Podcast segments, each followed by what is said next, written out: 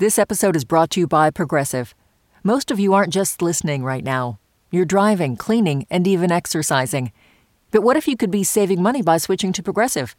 Drivers who save by switching save nearly $750 on average, and auto customers qualify for an average of seven discounts. Multitask right now. Quote today at progressive.com. Progressive Casualty Insurance Company and Affiliates. National average 12 month savings of $744 by new customers surveyed who saved with Progressive between June 2022 and May 2023. Potential savings will vary. Discounts not available in all states and situations. Listener supported. WNYC Studios. Want more Radiolab? Now you can get more Radiolab on our YouTube channel. Catch up on new episodes, hear classics from our archive, plus watch other cool things we did in the past music videos, short films, animations, behind the scenes features, complete Radiolab live shows. Come meet the team. Check out the starter kit of some of our favorite episodes. Plus, discover plenty more stuff you won't find in the podcast feed. Take a look, explore, subscribe. Just get more Radiolab at youtube.com slash radiolabpod. Oh, wait, you're listening. Okay. All right. Okay. All right. You're listening, Listening to Radio Lab. radio Lab. From WNYC.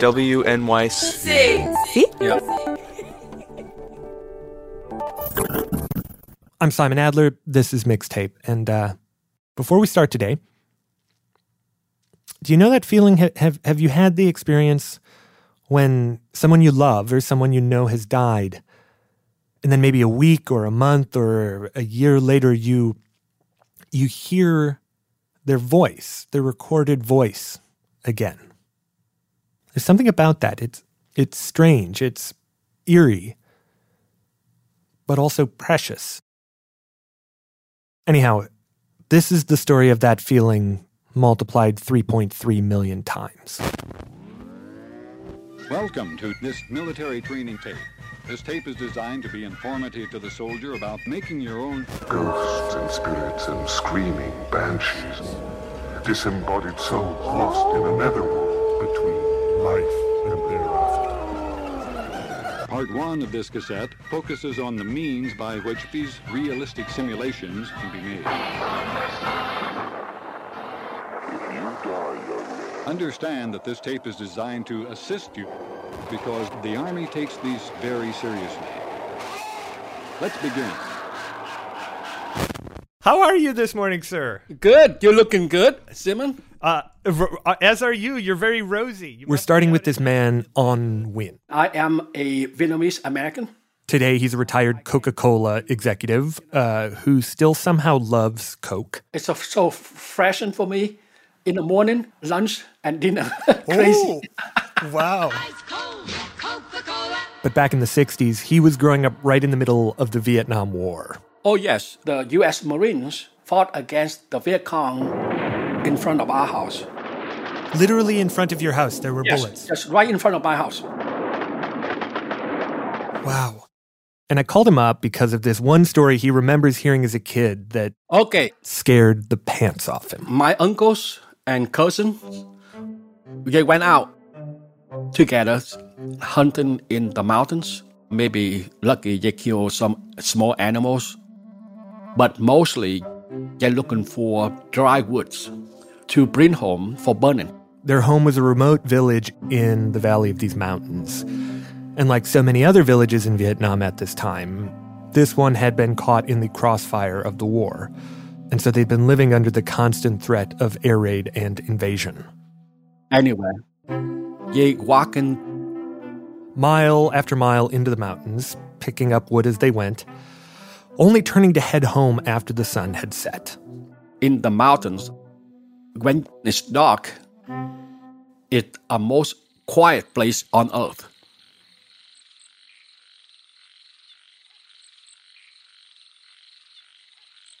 With the few winds blow over the top of the trees, And as they're walking along carrying these heavy loads of wood, all of a sudden,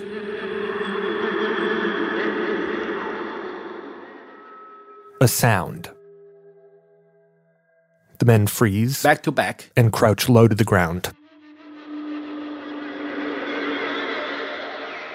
It's a weird noise. Like a, a voice. Very sad crying. And screaming. Uh, like a ghost. Finally, Maybe 10, 15 minutes later. The voice stopped.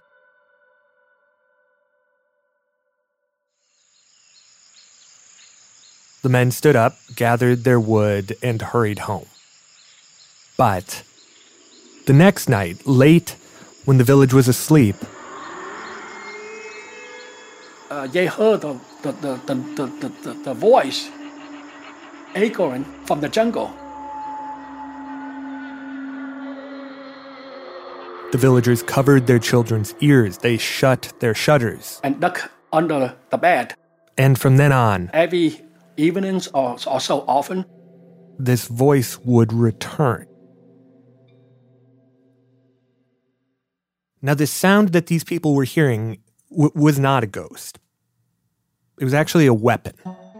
A weapon designed and deployed by the US military and their South Vietnamese allies to target the deepest fears of the Vietnamese people. It was only used for a brief moment during the war, but rather than fade away into history, He was wounded. Shrapnel in the neck and mouth. this ghost bleeding rather badly. Didn't know if he was alive. has refused Walking over to where the bodies were. to die. Was he dead?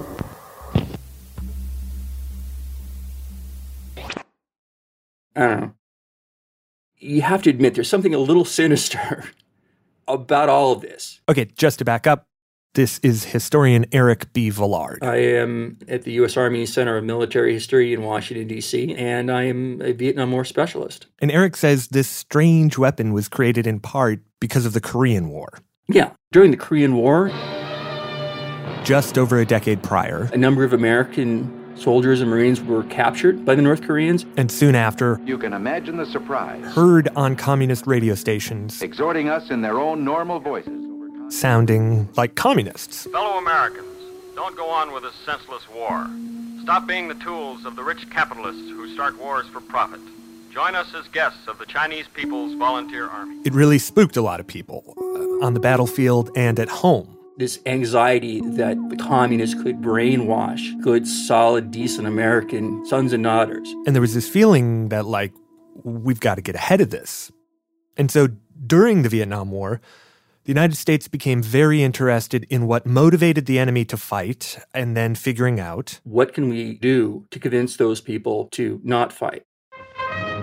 this was PSYOP. Psychological warfare. The warfare of the mind. Its mission is to influence the thoughts of the enemy soldier. Idea was if you could persuade people using Words and ideas. to put down their weapons, you could win the war while killing fewer people. That's the essence of psychological warfare. And who's the best in the world at convincing people to do stuff? The ad folks of Madison Avenue. At that particular moment, there was, you know, this this Mad Men advertising explosion. With TVs and radios now in living rooms across the country, Have some crisp Ritz crack. all of a sudden there were all of these opportunities to understand what makes us tick, So enjoy. What can I do about my hair? exploit it, Use Halo shampoo. and get us to buy things. Want anything special for your birthday? Just a decent cup of coffee. And the military took note of this. Well, and do we know were there actually ad folks that that joined the armed services? Yeah, absolutely. That was one of the areas where they would, you know, look for talent. They would go to people and say, "Boy, Lucky Strike filters will show you plenty of smooth flavor. your Lucky Strike campaign was was really effective. Maybe you can tell us something about how to convince someone to turn in their weapon." And so all these ad men began to search for a weakness in their target audience, uh, the Viet Cong and North Vietnamese soldier. Tôi tên là Nguyễn Văn Sự, sinh năm 1953. My name is Nguyen Van Su. Tôi nhập ngũ năm 18. I joined the military when I was 18, in the year 1971. Lúc đó thì chiến tranh Việt Nam đang ở tình trạng như thế nào? Lúc đó chiến tranh Việt Nam đang ở đỉnh điểm. Đỉnh điểm. We hired Vo Trung Dung and Nguyen Van Ha, Lúc đấy ông đang là uh, reporters in Vietnam, to interview a few North Vietnamese and Viet Cong soldiers for us. Tôi đang học đến năm thứ hai trường mỹ thuật công nghiệp. When you think about these soldiers, they were far, far from where they were born and raised. Most of these kids would be, you know, farmers or fishermen or maybe live in a place like Hanoi. Tôi là người Hà Nội. I was a Hanoian Thì tháng 7 in my sophomore year at the University of Industrial Art. của trường mỹ thuật công nghiệp đi bộ đội. I was the first of the university to join. Và bản thân tôi My college principal even drove me to the army station, hai bên cổng trường and the students lined up on both sides of the gate, clapping hands. hai bên vỗ tay. Hồi đó tuổi trẻ tôi cũng không nghĩ gì gì nhiều. At that time, I didn't think much. Tranh I thought that the war wouldn't be too terrible. nặng nề lắm đâu. Thế nhưng vào But when I had been in the army for a while, vào trong I was mentally broken. I mean, your average North Vietnamese soldier, they're not, they never lived in the jungle. They never lived in the mountains. That, uh, that was crazy. And so here they are, squatting in the jungle, hundreds of miles from home, haven't seen their family in six months, a year, two years. và bản thân tôi nhiều lúc I was hoping that I could get out of the war and go home. mong bị mắc cạn I felt like a ship that ran aground and couldn't return to the sea. mà trở lại biển được nữa. They're incredibly homesick. So the ad people were like, that's it. That's the emotional appeal. They want to go home. Let's give them an opportunity to quit. And so they start spitballing. Throwing stuff against the wall. Like, what about theater, culture plays, drama skits, live music? They're like, yeah, just try it out. And the Vietnam War very quickly becomes this petri dish, this test bed for all these ideas. Oh boy. And by far, the favorite, the number one tactic was leaflets. We had cases and cases of these damn leaflets. That's American PSYOP officer Chad Spar. We call ourselves the bullshit bombers and the professional litter bugs. He and his team would go up in an airplane with all these leaflets. Fly along 2,500, 3,000 feet over a target area, and we literally threw them out by the handful. You know, you, you could sit and look out the back, see them streaming out behind you. And there were times when you, you could hear a strong metallic pop when the rounds hit your aircraft. Start taking fire. And that increases the pucker factor substantially. And just uh, the term pucker factor, what, what does that mean? Who's going to hear this? Oh, you, you, I'll, if it's inappropriate, we'll edit it out. It's where your sphincter tightens up so bad that it might pull a hole, it might pull a piece of fabric out. Okay. wow. Okay. Yeah, that that's when you start really throwing stuff out of there. And so these leaflets eventually flutter down to earth, landing in treetops, in gardens, animal pens, creeks. We just blanketed the country in those things. And if someone picked one up, they'd basically be holding a coupon. There'd be these graphics, You know, American and uh, South Vietnamese flag, smiling faces. and it'd say something like, Good for one free pass. You're miserable. You probably have malaria. You're homesick. Why don't you just put down your weapon? Come over. We'll give you a nice cup of hot coffee and some warm food. Come in and bring this little piece of paper with you. We'll take care of you. All your problems will be over. So, millions and millions of these leaflets were printed and dropped from the sky. But as for whether they were effective, đúng như nước Anh cũng phải hiểu như thế này Mà- mà Mỹ lúc bây giờ là sau khi mà thành lớp đệ nhất here's North Vietnamese veteran Tran Nhiap Tho. đệ, đệ nhất ngoài trong ngu điểm cầm đầu thì You need to understand this. Our hatred was very high, còn còn nhìn thấy địch no matter what. hơn nhưng mà chúng tôi là những người We young men and women at the time went to liberate the South and reunify our country. là nó đạt được And Nguyen Van Su says that while the United States was appealing to their desire to go home, North Vietnam and their propaganda was appealing to why they'd left home in the first place. Mà trong khi đó miền Bắc thì tuyên truyền theo một cái cách khác. This feeling of being called to something larger than oneself, to their sense of identity and bravery and strength. để ờ, để nhắc vào những mưu điểm cầm đầu thì đưa ra cái luật 59 The goal was to destroy as many enemies as possible. hơn nhưng mà chúng tôi So, những người cả nam nữ thanh these scattered American leaflets, falling like leaves, ờ, thì, ờ, giải xuống thì cũng như là we didn't read them. rơi lá, lá cây rơi thôi chúng tôi có đọc We were not influenced.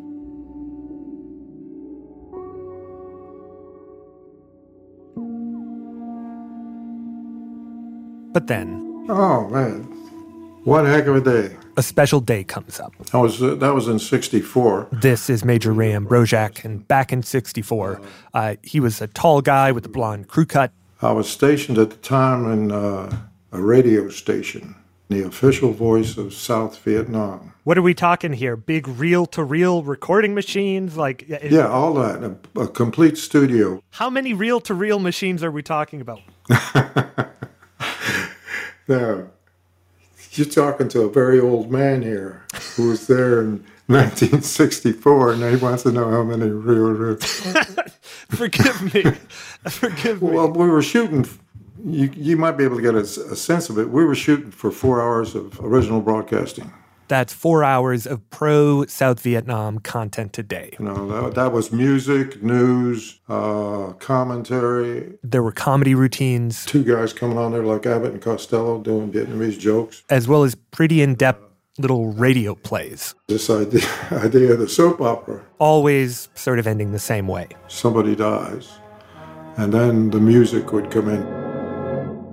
That was uh, pretty much it. And then one day at a staff meeting, everyone was sitting around a table. Maybe three or four Vietnamese, That's South Vietnamese. uh, three or four of us. And the production coordinator is going over the broadcast schedule. And said, okay, on this certain date, I think it was about two weeks hence, said we're going to be on a reduced staff.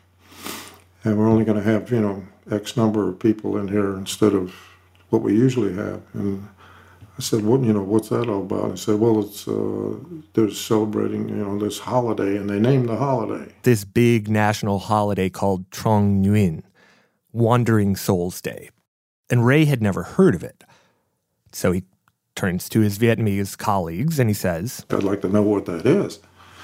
And so they said, this is, this is the holiday where we honor our dead. This was the first time I'd heard about it, and so we took a good part of that meeting talking about this. they told him that in Vietnamese culture, when you died, You had to be buried in your homeland in order for you to have a chance at a good life in the afterlife. And if they don't have that proper funeral, then their their spirit is condemned to wander in the ethereal mist for forever. And they'll never their their soul will never be at peace. And you know, I'm thinking, really?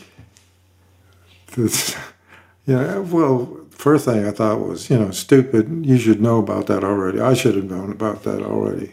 No, really, you know, because all, all those hundreds, thousands of soldiers coming out of North Vietnam to South Vietnam, that's going to fight their battles. That's where they're going to, a lot of them were going to die.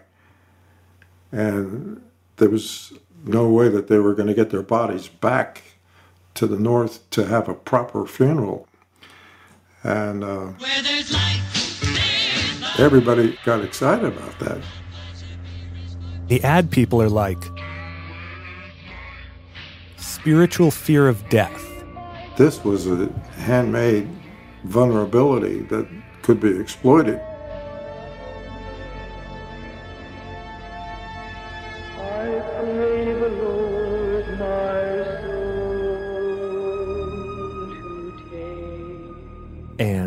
Not too long after, I got a radio message to come to battalion headquarters at Benoit. Chad Spar enters this Spartan military office. They said, sit down. I, we got some coffee. They said, sit down. And the officer in charge said, We've got something new. We got a tool. We want you guys to start using it out in the field. And he reaches over to this small little mini reel to reel recorder on the table and pressed play.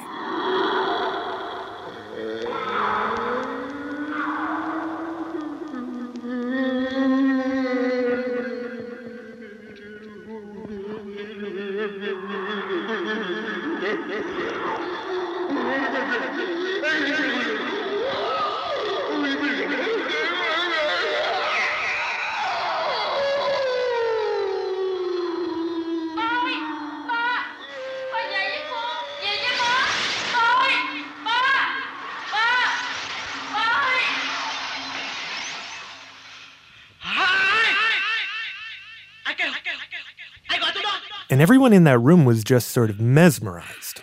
Like no one had ever heard anything like it. And most of them didn't know what it was saying. I was the only one who, who had any language training, so I, I got it real quick. What, and what, what was it saying? It's essentially the disembodied voice of a soldier, a communist soldier, who's been killed. My friends, I come back to let you know that I am dead. Dead. I'm in hell, just hell. It was a senseless death. How senseless. How senseless. He's in horrible distress because he's lost. His body's lost. He can't be properly cared for. He's, he can't be properly prepared for burial and properly vitiated by his, his family to, you know, to carry him forward into the afterlife.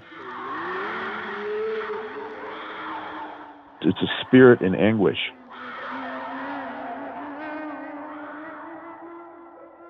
To give some context, we're just 22 years after Bing Crosby and Jack Mullin started editing audio on tape for the first time. It seems to me. Just 14 years after Bing released his first track, where he layered his voice on top of itself.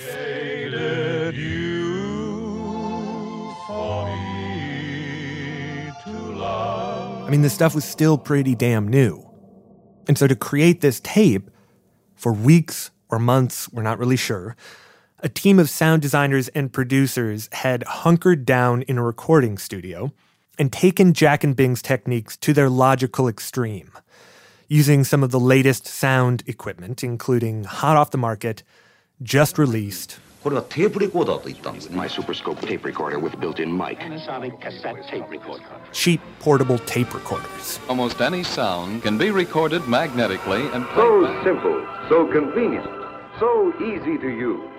Armed with this new tool, the producers could go out into the world and, and collect sound. Let's, let's get some audio of, let's say, a Buddhist funeral dirge. Again, historian Erik Villard. Well, you just go down the street, there's one going on, and they run out there with a tape recorder,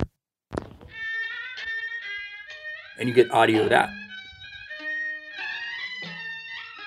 And then, um, let's say, You see a woman crying on the street. literally anguishing, and you get that audio. There's scavengers like that Some of them even hopped on a plane to Bangkok because they got a zoo there. to record the sound of a tiger growling. And then maybe if we like put a little echo and flange on that, you know.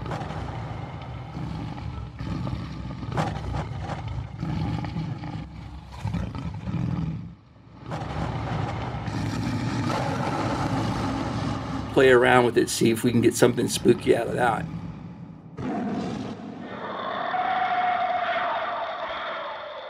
This is sort of an early iteration of sound design.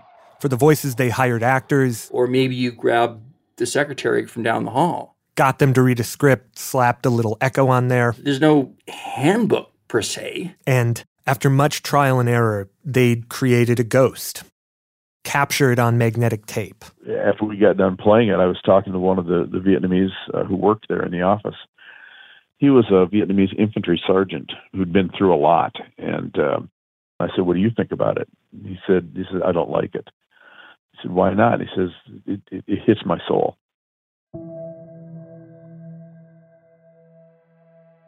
And um, when he said that, I, I I knew that it had some potential power.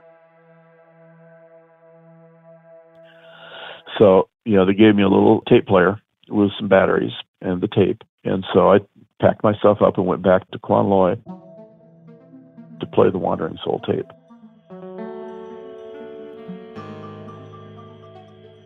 The gates of hell are opened. Right after a quick break. This is Ronia from Ypsilanti, Michigan. Mixtape, a special series from Radiolab, is supported in part by Science Sandbox, a Simons Foundation initiative, the Shanahan Family Charitable Foundation, and the Alfred P. Sloan Foundation. This is the end of side one. The program continues on the other side of the cassette.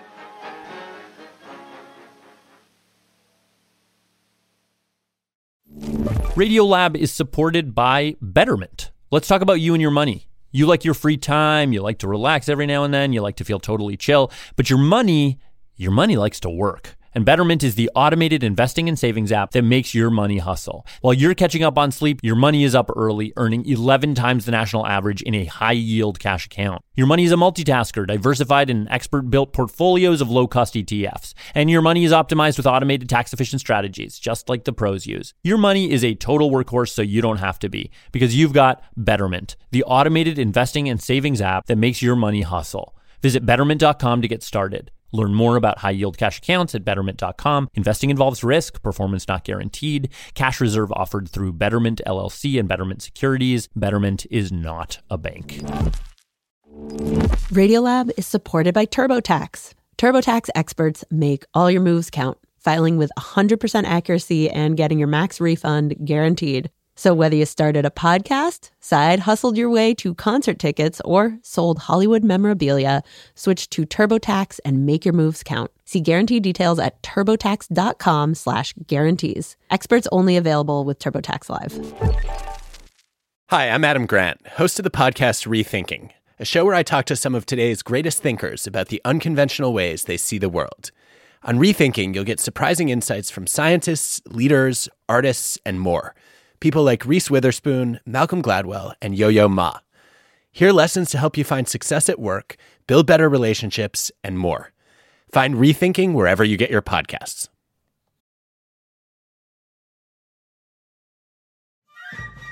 Part two of this cassette guides you through a tape tour of our nation's capital, Washington, D.C. At each stop, you will hear a beep. Here in this city, you can see the scars this is for, uh, uh, do you have any special instructions for me? of yesterday's wars. There, the VC have run out of, they're in that streamline where it makes the cut back to the east, and that thick trees, uh... Oh, roger that. Stop one. Our tour will begin.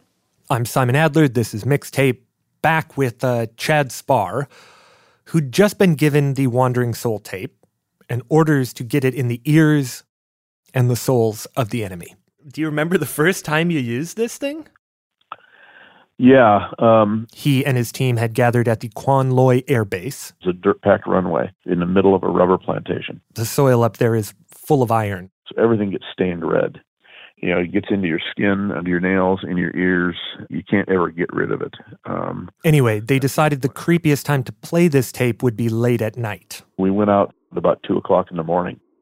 I had three or four South Vietnamese soldiers with me for security, and I showed them on the map where we wanted to go. They headed through the jungle on foot toward a village believed to be sympathetic to the Viet Cong. I had a backpack speaker with the tape and my weapon and some extra ammunition and uh, a couple of grenades in the canteen. And we went at least a kilometer, maybe two, being very careful because it was nighttime and you know we clearly didn't want to get ambushed. When the village was in sight, maybe 100 meters, just through the trees, they stopped. We set the speaker up and we angled it, you know, up into the air about oh, 40, 45 degrees, and then pointed it toward the village.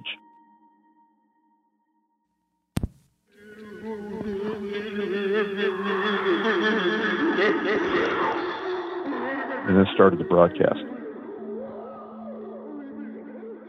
And uh, as as the sound came in,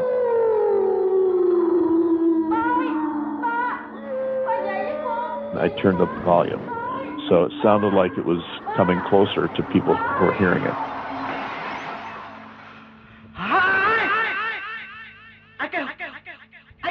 It was very eerie, very eerie.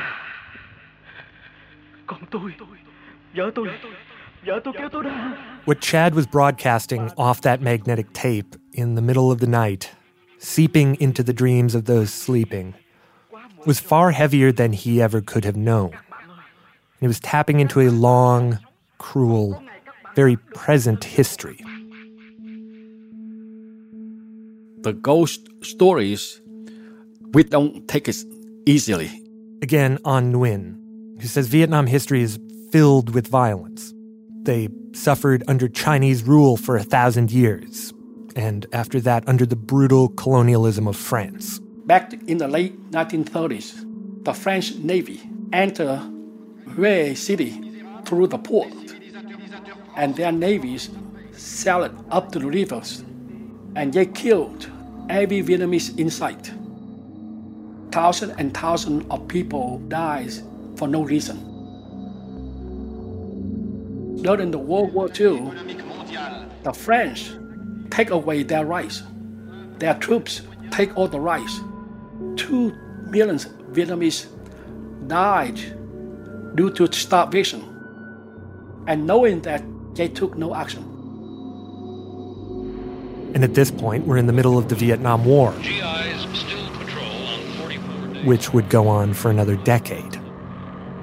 Families, they lost so much, and the noise of the wandering soul, it reminds them in a personal manner. And On's family is no exception. I had a young cousin who died during Tet Offensive 1968. His body never recovered. It, it disappeared somewhere in the mountains. So the ghost wandering around with nowhere to go and, and, and just like screaming. And so when Chad was playing this, get through sooner so I can get the hell out of here. Um, he didn't know it, I mean, I was, but I he was tearing at an open wound. And I mean, this tape was played to many quiet villages, to many soldiers hiding in the jungle. Once it, do, do we know if this thing worked? I mean, they did studies. They would get um, these defectors and, and, and interview them Again, historian Erik Villard. and say, you know, what type of message was most effective on you. And, and so we have some basic data, but like in terms of the wandering soul in particular, that messaging, um, we're still not entirely sure how successful that was. Okay, got it. I mean, I've always thought that part of the reason that the United States not only did the sort of wandering souls message in the first place, but why we're still fascinated is almost more about us as a society than it is about the Vietnamese. I've been thinking a lot about what Erik means by this. And here's where I've landed. The Vietnam War still hangs over all of us. Talking to these veterans, the horrors they endured, the, the, the things they were asked and ordered to do it is just unimaginable. Yeah, it is. You know, uh, Christ, what I'm, I'm what, 21 years old, and it was my job. I still remember clearly the Marines, 19 years old, as well as so many North Vietnamese army, killed in front of our house in Vietnam. Their screaming voice in agony and shouting in pain.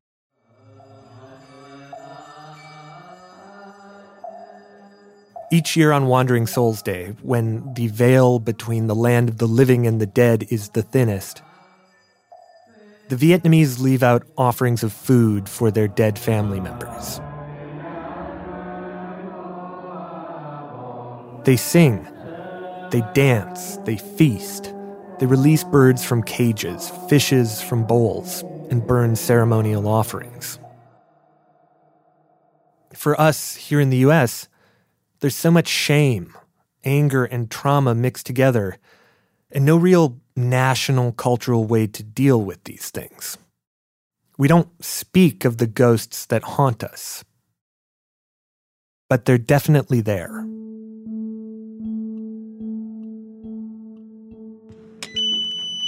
That's our security door opening. And the souls of those ghosts are lingering right here in our nation's capital. It has a little bit of a feel of like a of a library. Okay. Take my jacket off. I went to DC to visit Erik. We are at the Center of Military History here in uh, Fort McNair. And the largest collection of raw interviews with Vietnam soldiers in the world. The whole wall is filled with our Vietnam interview collection. Shelf after shelf, row after row of carefully labeled boxes full of cassette tapes. Wow. And so when were these captured?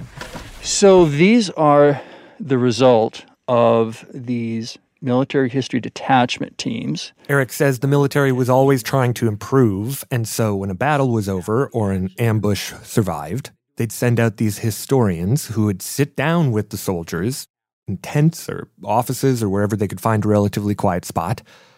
They'd take out a tape recorder, pop in a tape, and ask, So, what happened? Can I just look at one of these cassettes? Oh, yeah. Yeah, yeah absolutely. Let me give you. Uh, let me give you one six nine. So he just pulled one off the shelf at random. It's a beautiful cassette.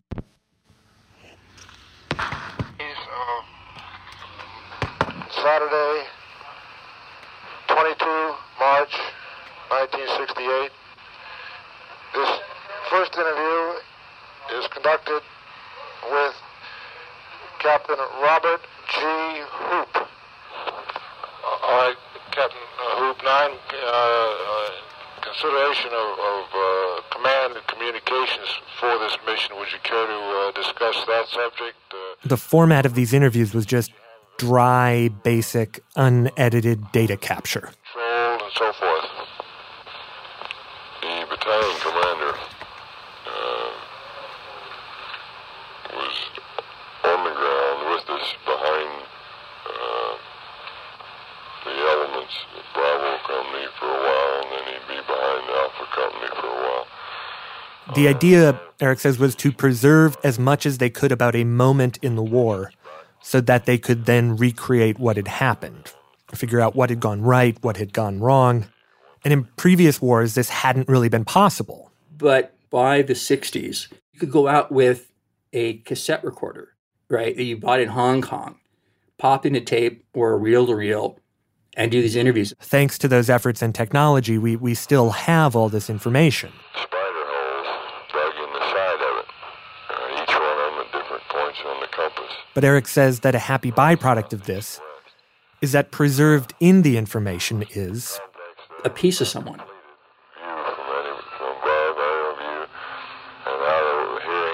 Still here on Earth.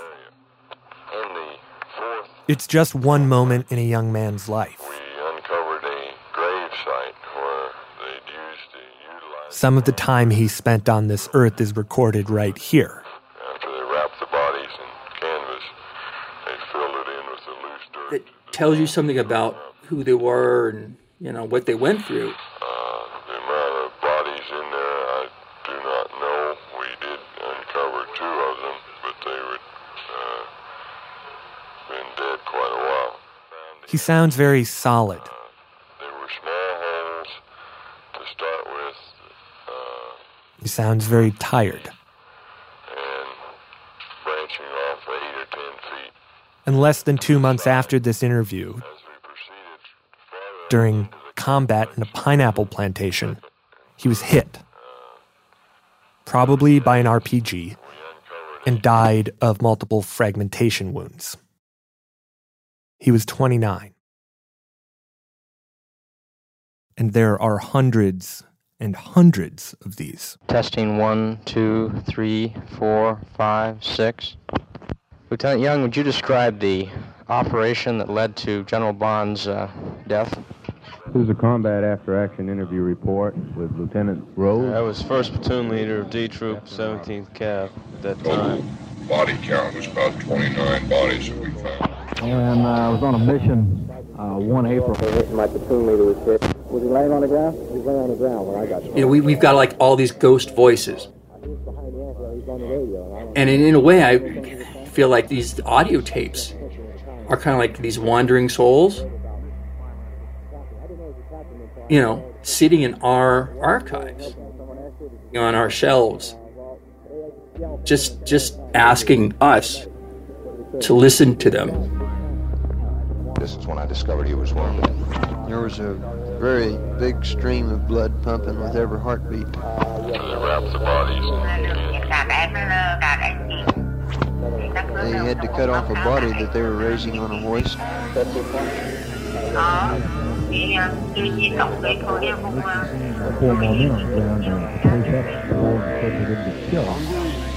Sau khi hòa tôi đi And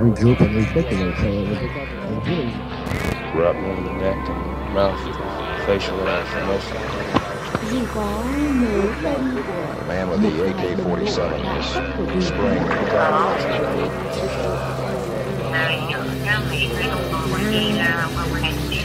young. Captain Robert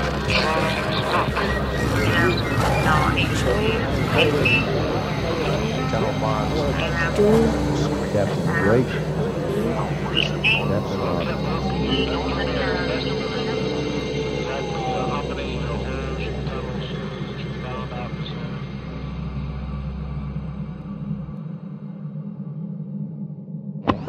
Don't understand it.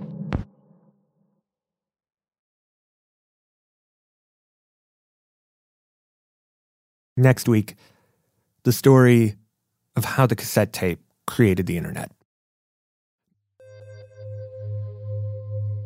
Mixtape is reported, produced, scored, and sound designed by me, Simon Adler, with original music throughout by me. Indispensable reporting and production assistance was provided by Eli Cohen. This episode was produced by Annie McEwen with original music by Annie, and had original reporting contributed by Trung Dung Vo and Nguyen Van Ha. Our voice actors were David Lee Win, Topher No, Merk Nguyen, and Maggie Hai Trong. I'd like to give a special thanks to uh, Allison Boccia, Jared Tracy, and Herb Friedman, and to Mathew Campbell for uh, introducing me to the Wandering Soul tape to begin with, and to Erik Villard for his help pulling those tapes and voices for us. I'm Simon Adler, and we will have another tape for you next week. Radiolab was created by Jad Abumrad and is edited by Soren Wheeler. Lulu Miller and Latif Nasser are our co hosts, Susie Lechtenberg is our executive producer, and Dylan Keefe is our director of sound design. Our staff includes Simon Adler, Jeremy Bloom, Becca Bressler, Rachel Cusick, W. Harry Fortuna, David Gebel, Maria Paz Gutierrez, Sindhu Sambandam, Matt Kilty, Annie McEwen, Alex Neason, Sarah Qari, Ariane Wack, Pat Walters, and Molly Webster with help from Tanya Chawla, Shima Oliai, and Sarah Sandbach. Our fact checkers are Diane Kelly, Emily Krieger, and Adam Chappelle.